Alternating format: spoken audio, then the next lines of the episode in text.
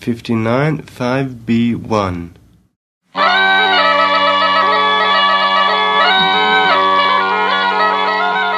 Benvenuti nel podcast Appunti di viaggio. Siamo in Sardegna, io sono Daniela Sari e insieme andremo alla scoperta di luoghi che hanno storie da raccontare. Oggi la nostra protagonista è la neve di Arizzo. Buon ascolto!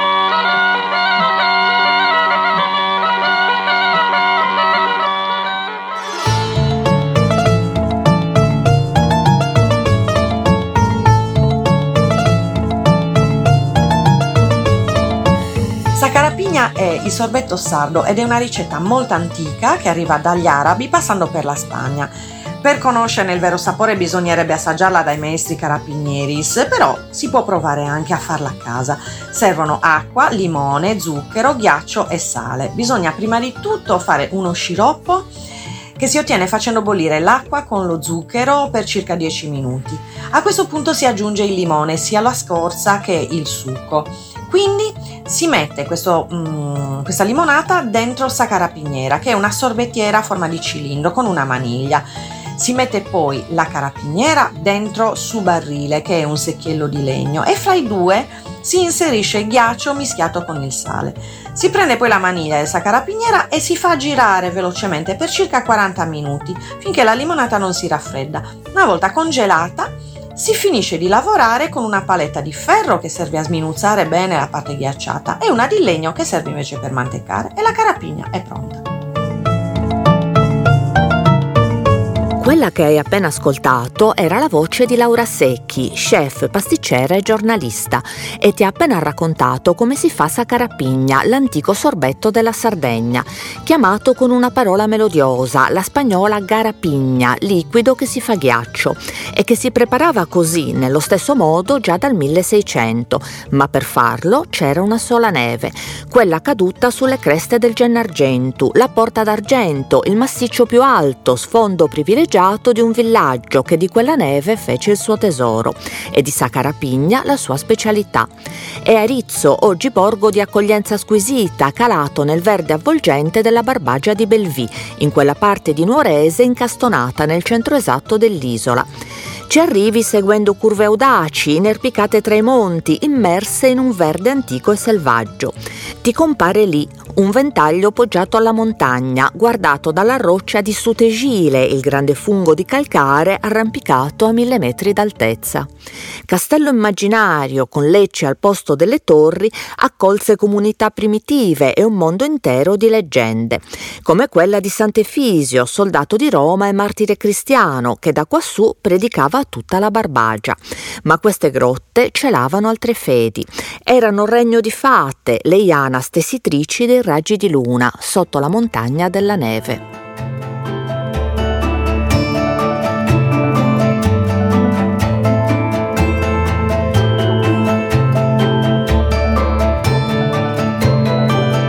Il loro lato più selvaggio gli abitanti di Arizzo lo conoscevano bene, come rivela nel 1922 un ricercatore destinato a diventare illustre. Gino Bottiglioni, toscano, arriva a Cagliari per insegnare glottologia, lo studio della lingua, e fin da subito si appassiona alla Sardegna. La trova piena di attrattive e non può resistere, scrive, al desiderio di conoscerla meglio, come la sua lingua, ricca di particolarità dialettali ancora da approfondire.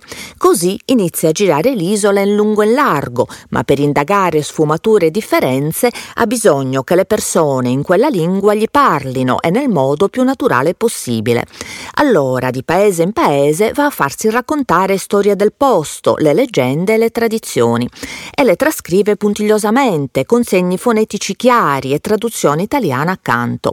Arrivato ad Arizzo, ecco la descrizione delle strane gianas con leggi morbida che si nascondono qui.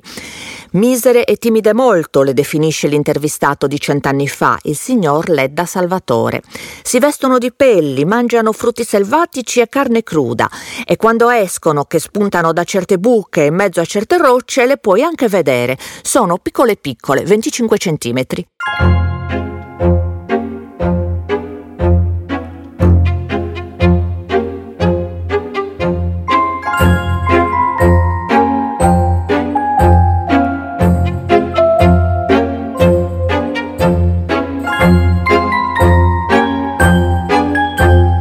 L'indirizzo che accoglie lo studioso è un villaggio antico e pittoresco, appena abbellito dal nuovo palazzo che ritrovi arrivando nel centro del paese, realizzato nel 1917, il Castello Arangino. Costruito come un maniero medievale, con archi acuti e torretta svettante, nello stile di tante ville padronali del periodo, mostra tutto il potere dei proprietari, latifondisti temuti e dai molti affari. Affari che durano sino al 1950, quando gli ultimi esponenti della famiglia, il cavalier Vincenzo e suo figlio Antonello, vengono uccisi a sangue freddo. Una vera e propria esecuzione su cui pesa l'ombra scura della vendetta. Un fatto tragico con colpevoli arrivati da fuori paese e che scuote profondamente la vita di questa comunità. Di indole operosa ma anche ribelle, insofferente ad autorità imposte, intraprendente quanto indipendente, fin da principio.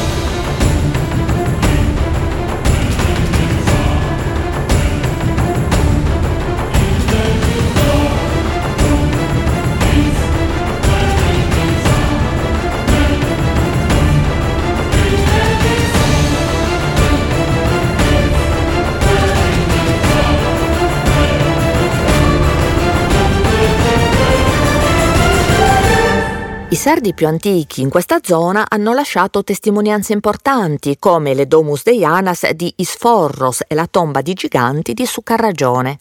Poi il passaggio dei Punici è quello dei Romani, ma è nel Medioevo che prende forma il centro abitato che stai scoprendo. Nella Sardegna governata dai giudici, Arizzo appartiene ad Arborea, che quando dovrà cedere alle armi d'Aragona vedrà questa parte dei suoi domini diventare marchesato di Oristano e contea di Santa Sofia. Ma sempre con tali turbulenze che alla fine, rinunciando all'affidamento feudale, la corona se la riprende per governarla direttamente attraverso un regio ufficiale, scelto tra i membri della comunità. Il sistema dura a lungo, prosegue anche sotto i Savoia, con un breve contestato passaggio alla famiglia Lostia, sino al 1838, quando finisce il feudalesimo sardo e per Arizzo arriva il riscatto e si apre la via per diventare gradatamente un comune moderno anche se in questa Sardegna delle foreste delle montagne, rimasta a lungo lontana da tutto, è facile tornare indietro nel tempo.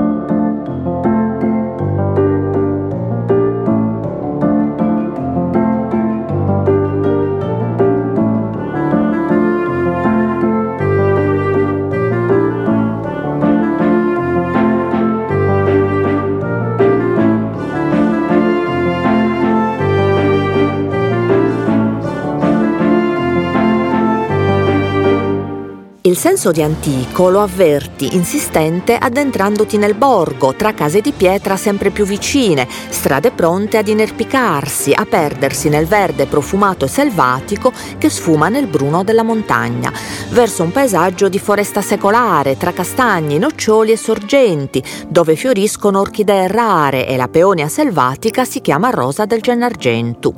Lo leggi quel tempo negli edifici di scisto, la roccia di argilla e cristalli sfaldata in blocchi legati da sabbia e fango. Facciate fatte di lamine color ardesia, ornate da pagliuzze d'argento dove il sole accende bagliori.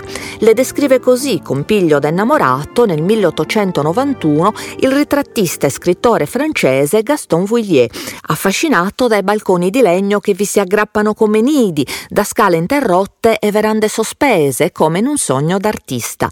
Se tanti dettagli li vedi ancora, altri, anche per amor di sicurezza, non ci sono più, ma l'atmosfera ne mantiene vivo il fascino e alcuni luoghi la testimonianza, come Sabovida, la prigione del Seicento spagnolo.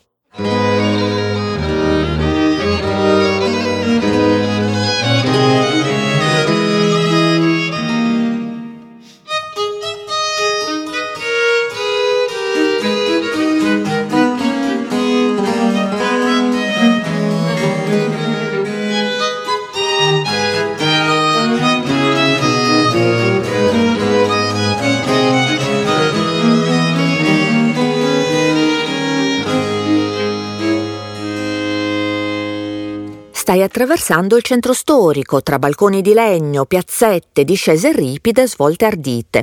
Ecco la chiesa parrocchiale, quella bella San Michele Arcangelo iniziata nell'anno 1000, custode d'arte pregiata e dove si fa musica su un organo del Settecento decorato d'oro e di porpora. Poi una scala lunga, stretta da pareti antiche, sin giù alla costruzione più severa. Sabovida, la volta, che prende il nome dal passaggio ad arco in cui ti stai inoltrando nella penombra.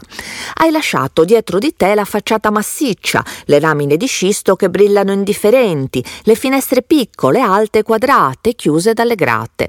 Ora sei nel cortile con l'ora segnata dall'antica meridiana e puoi iniziare il tuo giro. Entra nel buio.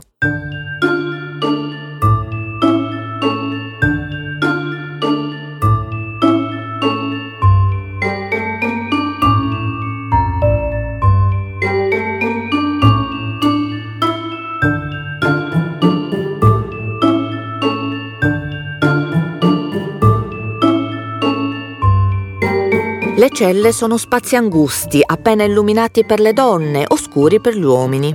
La botola, le catene, il letto spartano, le porte pesanti. Tutto in questo carcere spaventoso e opprimente, in funzione sino ad 80 anni fa, è rimasto uguale. Così come lo trovarono nei secoli prigionieri d'ogni risma, assassini ed innocenti, ladri e vittime di perfidia ed ingiustizia, sardi ma anche stranieri. Come nel 1793 quei soldati francesi trascinati trascinati sulle coste dell'isola dal governo della ghigliottina, con un giovane Bonaparte al comando dell'artiglieria nel tentativo fallito di portare in Sardegna la rivoluzione. Soldati semplici e ufficiali che si spingono nell'interno in perlustrazione, a volte spiano con successo e a volte si perdono, vagano sbandati per le campagne. Nella neve di febbraio il capitano delle guardie di Oliena ne intercetta alcuni che vengono rinchiusi qui.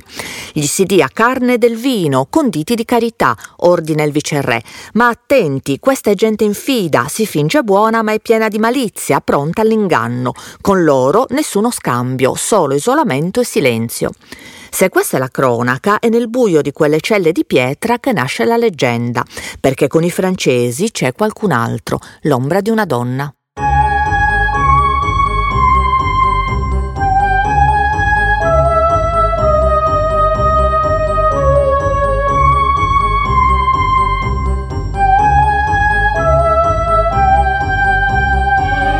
Antonia Usai era una strega, o meglio una di quelle donne iniziate alla medicina antica, conoscitrici delle erbe, delle acque, delle fasi di luna e dei misteri del parto, che però in un Cinquecento dominato dai rigori religiosi hanno un destino sempre a filo di biasimo e condanna. E quando la tempesta arriva in attesa e la grandine devasta i campi, allora anche qui si mormora, si cerca un colpevole. Come quella strana ragazza, Antonia, che non sa leggere, ma che qualcuno, pronto a giurarlo, ha visto sfogliare un libro magico. Allo sfumar del secolo, a capo dell'Inquisizione sarda, c'è Antonio Derraia, indagatore produttivo dai numeri abbondanti e buona lena di sferzate di tortura. Nelle sue reti Antonio Usai si impiglia più volte e dai processi esce con l'obbligo di mostrare a tutti chi è. Dovrà indossare sempre il San Benito, l'indumento dell'infamia, panno giallo e croce di Sant'Andrea. Non arriverà alla pena di morte, ma a quella dell'esilio sì. Il resto della vita da trascorrere in terra straniera, lontana, sola, come sta succedendo ora a quei giovani francesi rinchiusi a Sabovida nella sua Arizzo e di cui Antonia, fantasma pietoso, asciuga le lacrime.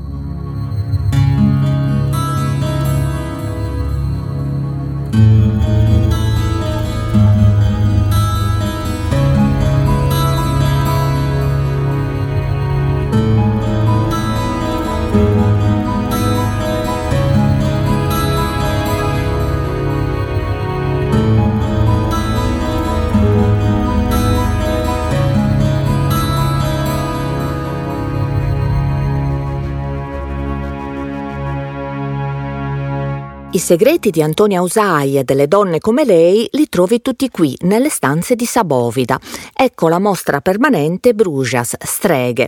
Davanti al grande camino delle guardie, il calderone e il barbagianni impagliato, la culla vuota, la bambola, la candela. Tutti gli arnesi del mestiere magico, quelli delle pratiche più oscure e quelli dei riti semplici, gli omaggi alla natura per onorarla e guarire. Ma anche i ferri della repressione, il braccio secolare dell'inquisitore il cavalletto, la frusta, il ceppo e l'immagine del San Benito, il segno di vergogna che ora Antonia, diventata ombra, può finalmente gettar via.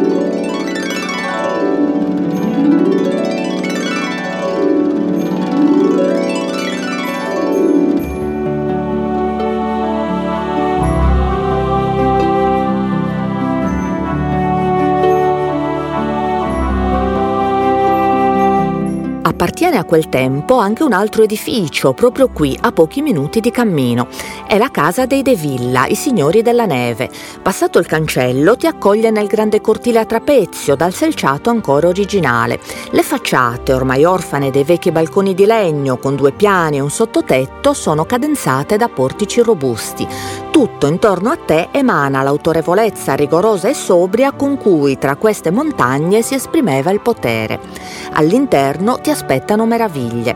La vita della famiglia De Villa, che la riadattò nell'Ottocento, è ancora tutta qui. I mobili, gli arazzi, le cassapanche intagliate, i grandi cesti appesi, le stoviglie in soggiorno e la biancheria nei letti. Se la tavola attende solo il pranzo, la scrivania è pronta per i registri, le entrate, le uscite, il regio canone e il guadagno. Tutto gira intorno alla neve. Va così fin dal Seicento, quando gli abitanti di Arizzo ne colgono il valore. E quel valore è il lusso del freddo, da vendere nelle estati torride del sud Sardegna a chi se lo può permettere. Allora in tre, i più intraprendenti, ottengono dal re Filippo il Grande di poterla sfruttare in esclusiva dietro pagamento di un canone, iniziando così un'industria e un giro d'affari che va avanti, passa ai loro discendenti, fino a che la corona gradualmente non ne prende possesso diretto, concedendo di volta in volta l'appalto, anche sotto i Savoia. Così hanno nota lo scrittore francese Valéry, che passa di qua nel 1834. Arizzo è celebre per la neve di cui rifornisce Cagliari e le altre parti dell'isola. Se verso la fine di marzo il popolo comincia a disperare di vederla cadere, implora al cielo perché gliela mandi, con lo stesso fervore col quale chi fatica lavorando la terra invoca la pioggia sui solchi inariditi. Da tempo immemorabile questa neve è un monopolio come il sale, i tabacchi e la polvere da cannone. E non è permesso venderla e trasportarla se non facendo ricorso agli abitanti di Arizzo. Il monopolio della neve, che a noi può sembrare strano, è naturale e politico nei paesi meridionali, poiché il venir meno di questa derrata espone lo Stato al rischio di rivoluzioni. Nei nostri climi temperati, i piaceri e gli svaghi di una serata sono molti. Qui ce n'è uno solo, ed è rinfrescarsi l'ugola sia col cocomero delle taverne, sia con i sorbetti dei caffè e dei palazzi. Bisogna osservare, inoltre, che la neve è qui un mezzo di igiene molto usato e che mentre le malattie infiammatorie si combattono da noi a forza di salassi di sangue, dai medici del meridione sono più piacevolmente trattate con limonata con ghiaccio.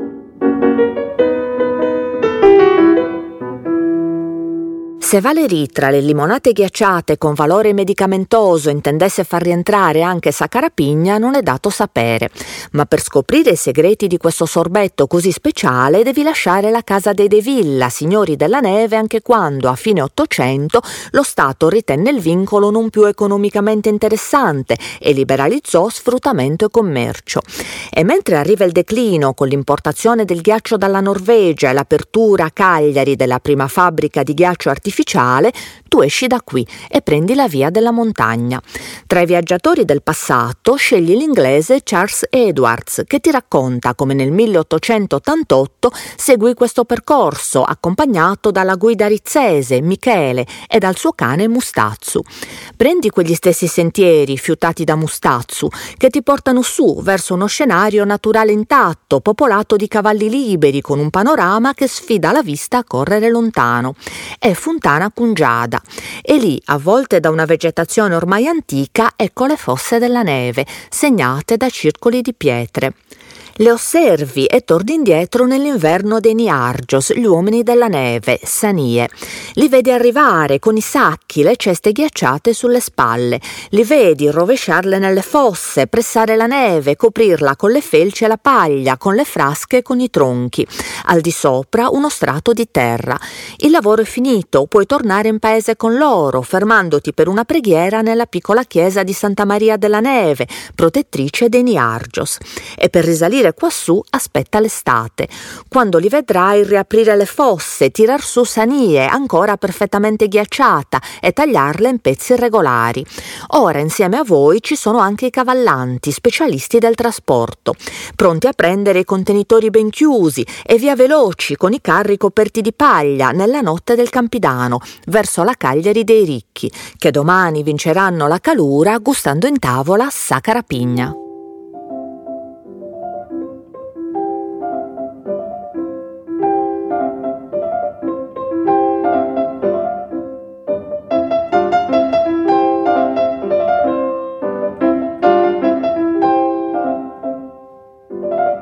Gli strumenti di quegli antichi mestieri, la quotidianità di quei secoli, fino ad un primo Novecento di timido progresso, li trovi al Museo Etnografico, l'Ecomuseo della Montagna Sarda.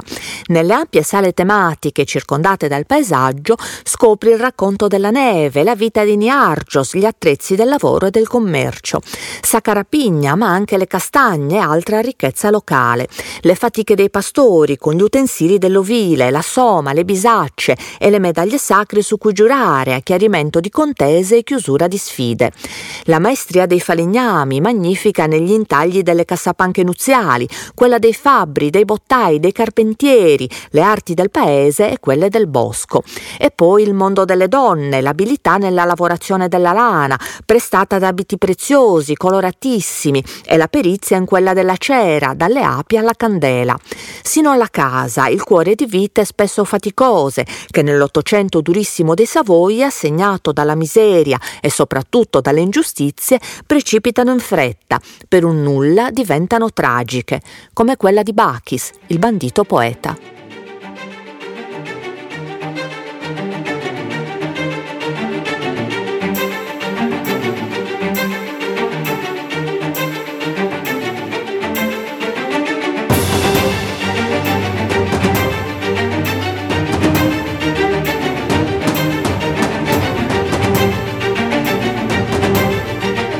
Bachisio Sulis, che tutti chiamano Bacchis, nella sua Arizzo del primo Ottocento è un signore. Famiglia benestante e rispettata, per lui ci sono prima gli studi a Cagliari e poi il ritorno in paese per gestire con il fratello i beni di casa.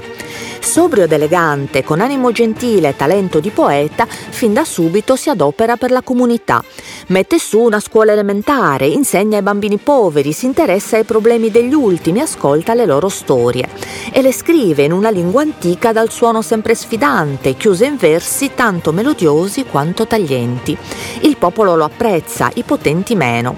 Con uno di loro, tale Antonio Basilio Caocci, ha una discussione in pubblico e quando costui viene freddato da un colpo d'archibugio non ci sono dubbi, è stato lui, Bachis. In questa Sardegna dominata da uno stato opprimente forestiero, esigente e nemico, il sospettato, pur innocente, non può sottoporsi alla giustizia perché non si fida e allora scappa, diventa latitante e quindi bandito.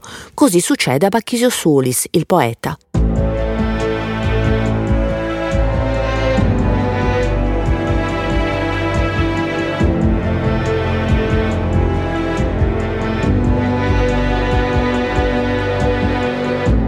La montagna lo accoglie diventa la sua casa, i banditi la sua famiglia.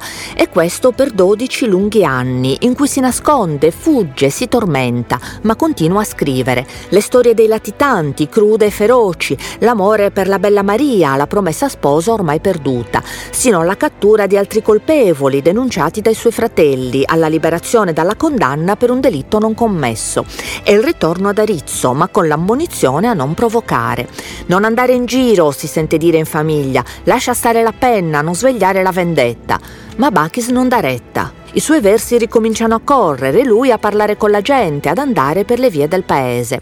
Seguilo nell'ultimo giro, sino al cortile di Casa de Villa, dai signori della neve. È lì che lo schioppo spara. Bachisio Sulis muore a poco più di 40 anni e certi preti, ai cui costumi corrotti le sue poesie nulla risparmiano, bussano alla porta della sorella. Anna Vincenza, bruciali quei fogli, buttali nel fuoco, o non vorrai finire all'inferno pure tu e lei, analfabeta e timorosa, obbedisce. E così delle poesie del poeta bandito, del maestro di scuola, solo una piccola parte si salva. Versi intensi e preziosi, custoditi nella memoria e circondati da una gratitudine forte e affettuosa. Questo è il canto del coro di Arizzo che ha preso il suo nome, coro Bacchis Sulis.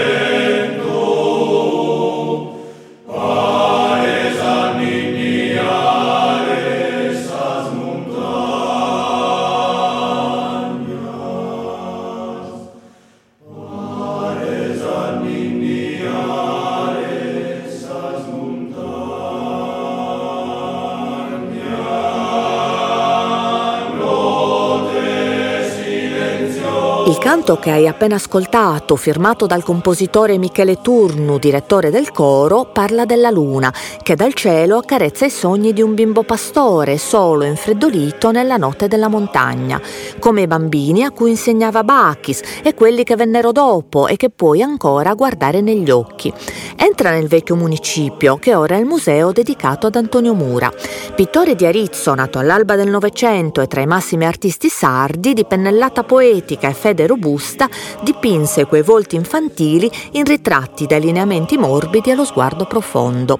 Li ammiri accanto a scene di vita quotidiana e soggetti religiosi che predilesse. Molte sue opere sono qui, altre in chiese importanti, gallerie d'arte, collezioni prestigiose sparse nel mondo. I colori sono quelli di questo paesaggio, che vibra di bronzo in autunno quando ti chiama con la festa dedicata alle castagne, di bianco nell'inverno innevato, di rosa vellutato nella primavera che fa fiorire le peonie e in estate brilla del giallo dei limoni che ti aspettano a Ferragosto quando gli ultimi carabinieri, gli eredi di questa maestria rara, si riuniscono qui e li raffreddano con il ghiaccio, girando, pressando, ondeggiando, come in una danza e come si faceva allora, al tempo antico della neve, sul Gennargentu. Grazie per aver ascoltato Appunti di Viaggio, il podcast realizzato da me, Daniela Sari, in collaborazione con il Noise e con il sostegno della Fondazione di Sardegna. Il tecnico del suono è Emanuele Pusceddu, interpreta le letture Emilio Puggioni. La sigla è una registrazione storica del ricercatore Andreas Benson per concessione di Iscandula. Le citazioni d'archivio sono tratte dai documentari editi dalla Regione Autonoma della Sardegna e pubblicati online su Sardegna Digital Library. Alla prossima puntata.